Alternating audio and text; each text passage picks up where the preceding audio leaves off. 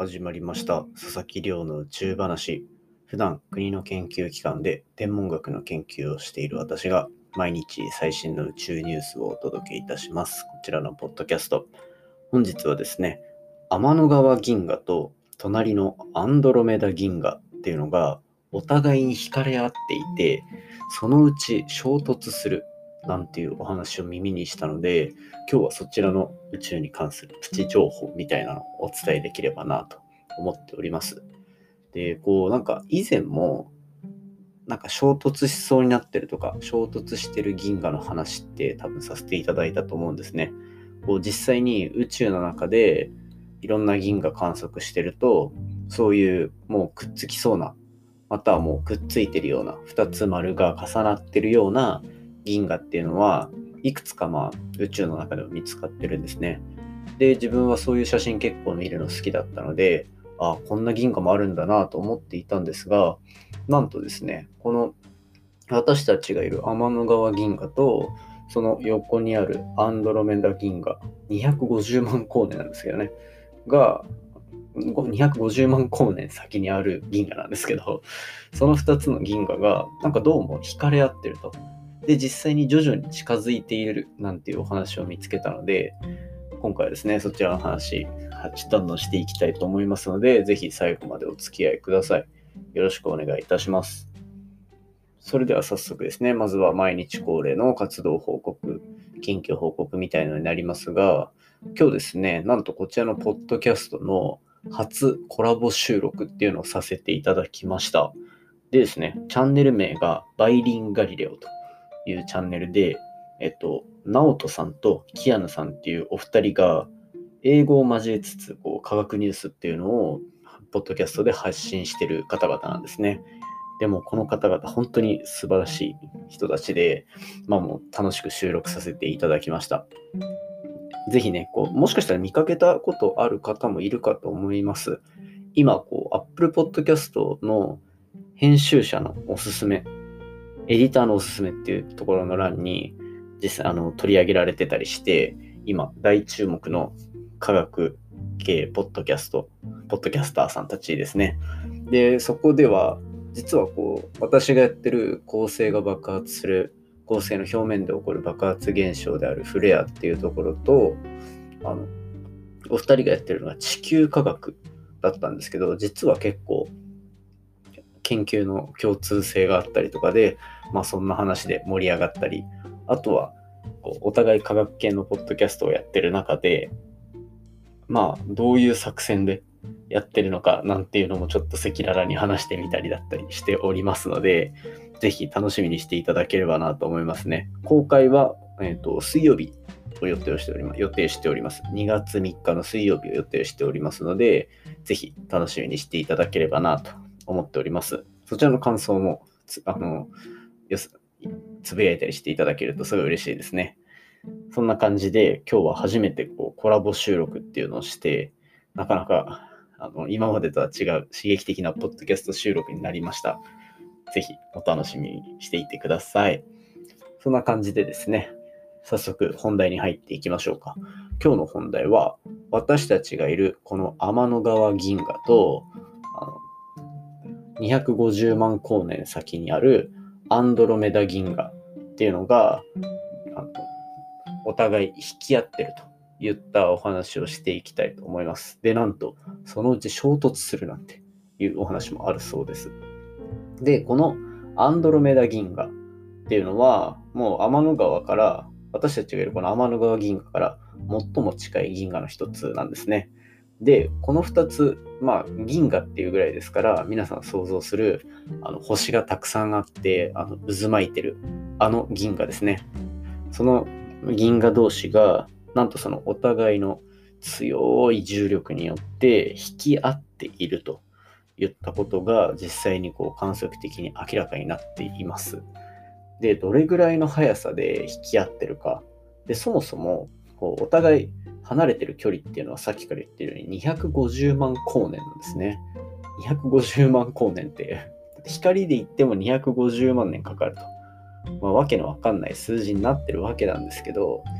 こう最近宇宙の歴史のお話とかさせていただいた通り、まあ、宇宙の歴史150億年とかあって、太陽もあの46億年、6億歳とかなってるんで、まあそういう億とかいう単位に比べたら、まあ近いような気はしてしまいますよね。ただでも250万光年ですから。で、まあそんだけ離れてるのに、やっぱりこうお互いが持ってる重力が強すぎてですね、こう互いに引き合ってると。まあこう、磁石みたいな感じですよね。お互いのこの引く、引き合う力でどんどん引きああの近づいていると。で、そのスピードがですね、実はめちゃめちゃ速くて、時速40万キロメートルです。時速40万キロですよ。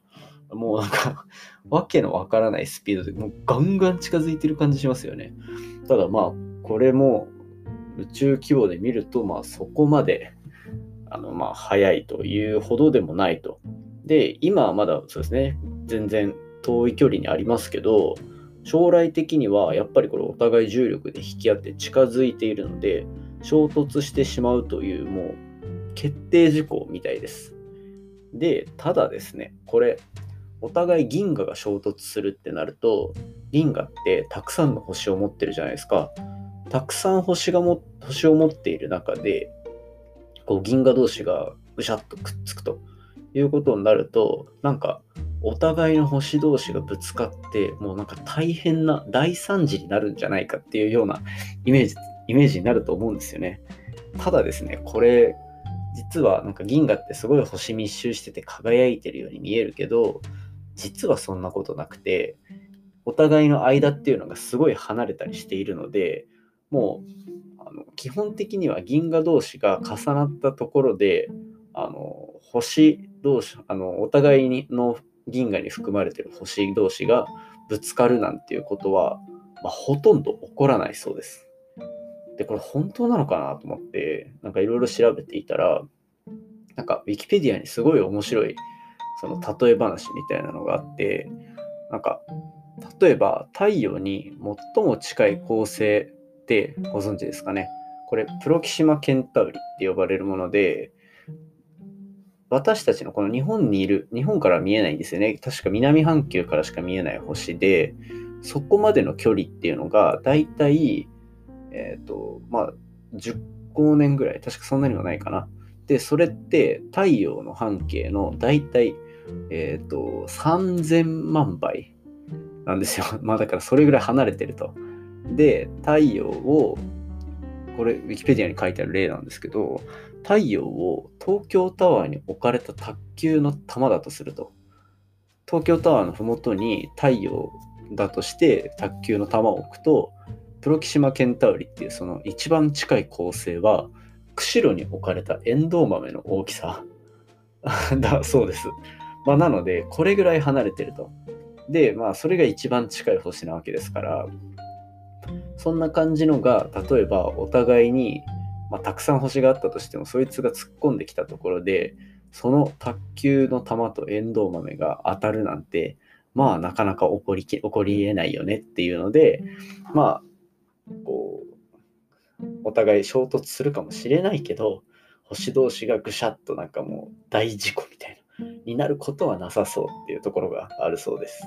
ただですねこれこう250万光年離れてるやつが時速40万キロでお互い近づいてると。じゃあこれいつ衝突するんだっていうことになりますが、最終的に衝突するのは45億年ぐらい先だそうです。45億年ですよ。だもう多分その頃には、なんか先日話したみたいに、太陽自体が、太陽自体が今46億年とかなんですけど、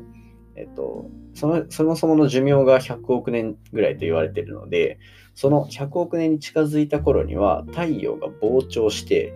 で、その熱がもう余計異常な熱を発し始めて、地球上の人類は多分ほぼいなくなっていると考えられるので、で、まあ太陽系もなんか若干形を成していない崩れたような感じになっていたりするといった感じで、まあ40、40億年後ではありますが、45億年後ではありますが、まあ私たち人類にとっては、もう地球とか太陽の寿命とかもあるし、全く心配をするようなことではないと。なので皆さんは安心して過ごしていただければいいかなと思っております。ただですね、まあこう宇宙規模のああいうめちゃめちゃでかい星の塊であってもですね、お互いゆっくり近寄ったりしながらぶつかったりする、そんなようなあの運命も持っていると、数億年単位で持ってるっていうところを、まあ、覚えておいていければなと思っております。今回の話もですね、面白いなと思ったら、手元のポッドキャストアプリでフォロー、サブスクライブよろしくお願いいたします。でですね、番組の感想や宇宙に関する質問については、Twitter のハッシュタグで募集しております。ハッシュタグ宇宙話、宇宙が漢字で話がひらがなになっているので、ぜひ皆さん Twitter でガンガンつぶやいていただけると嬉しいです。今日もですね、Twitter でいただいたコメントを紹介させていただきます。Twitter ネーム、ゆうすけさんからいただきました。宇宙話、毎日聞けるのですっかり習慣化しています。太陽活動が地球上の事件と一致してる話、めちゃくちゃ面白かったです。と言ったところですね。これは、こう、太陽太陽の活動が地球上の事件、これはですね、結構前に、あの、こう紹介させていただいた、なんか太陽の活動性が低い時期に、なんかこう地球のテムズ川が凍ったりだとか、あとはその時期飢饉になって、あの、物が作物取れなくて島原天草一気に起きてたりだとか、まあそんなところの一致が結構宇宙と地球上であったりして、まあこういったところ非常に面白いなという話をしたのが、あの結構印象に残ってくださったみたいで非常に嬉しいです。ゆうすけさんいつもありがとうございます。で、今のこのお話みたいなのですね、あの実はその今日午前中、ポッドキャストでコラボさせていただいたバイリンガリレオのお二人と少しそこら辺も話させていただいているので、ぜひ水曜日お楽しみにしていてください。それではまた明日お会いしましょう。さようなら。